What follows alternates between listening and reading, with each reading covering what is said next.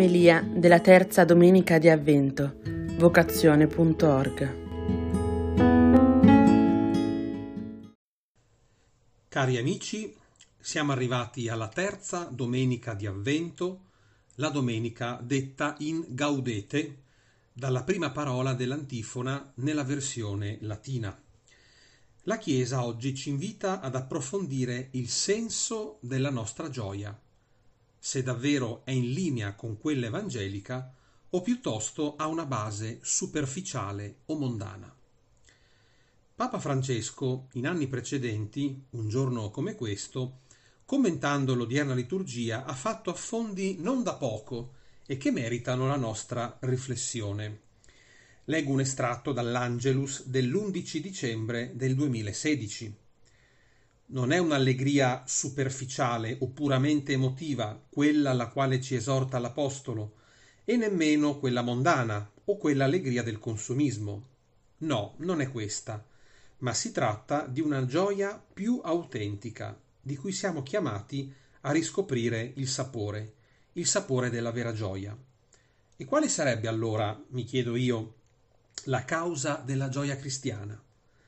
E qui di nuovo leggo sempre Papa Francesco nell'Angelus del quindici dicembre del duemilatredici. La gioia trova la sua ragione nel sapersi accolti e amati da Dio. La gioia cristiana, come la speranza, ha il suo fondamento nella fedeltà di Dio, nella certezza che Lui mantiene sempre le sue promesse. Bellissimo questo che dice Papa Francesco. Di sicuro voi ne converrete.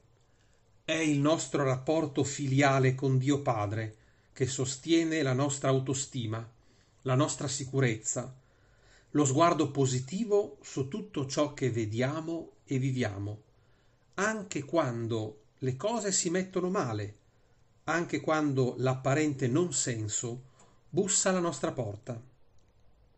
Ecco perché è molto importante che ci domandiamo oggi il motivo della nostra gioia. Se fosse un semplice modo di essere, una tendenza caratteriale, o se consistesse nel fatto che tutto sommato mi è andata sempre bene nella vita, eh, allora ci sarebbe da preoccuparsi e vivere con una perenne spada di Damocle, che qualcosa potrebbe andare storto. In fin dei conti, Cristo era gioioso?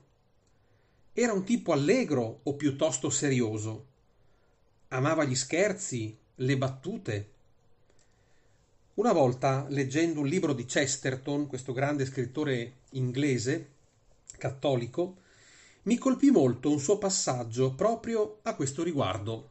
Diceva così: gli stoici, antichi e moderni, erano orgogliosi di nascondere le proprie lacrime. Cristo non ha mai nascosto le sue lacrime, le mostrava palesemente sul suo viso aperto ad ogni sguardo sul quotidiano, come quando guardò in lontananza la sua città nativa. Eppure, egli ha nascosto qualcosa. Solenni superuomini e diplomatici imperiali sono orgogliosi di saper reprimere la propria collera.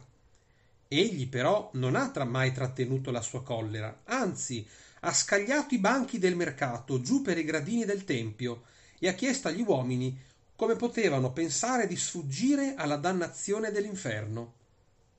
Eppure egli ha trattenuto qualcosa. Lo dico con riverenza: c'era in quella dirompente personalità un lieve tratto che dovremmo quasi chiamare timidezza. C'era qualcosa che egli teneva nascosto a tutti gli uomini quando saliva su una montagna a pregare. C'era qualcosa che egli copriva costantemente con un brusco silenzio o con un improvviso isolamento. C'era qualche cosa di troppo grande perché Dio lo mostrasse esteriormente a noi quando venne a camminare sulla nostra terra. Ed io qualche volta ho immaginato che fosse la sua gioia. Ebbene sì, Cristo possedeva una gioia infinita, per sapersi infinitamente amato da, dal Padre, nonostante le immani sofferenze che ha patito nella sua vita terrena. E così, cari amici, per finire, anche noi siamo invitati oggi a sintonizzarci su questo atteggiamento esistenziale, fondare la nostra vita sulla certezza dell'amore di Dio, vivere autenticamente di fede, è ciò che potrà darci quella serenità da cui sgorga la gioia vera.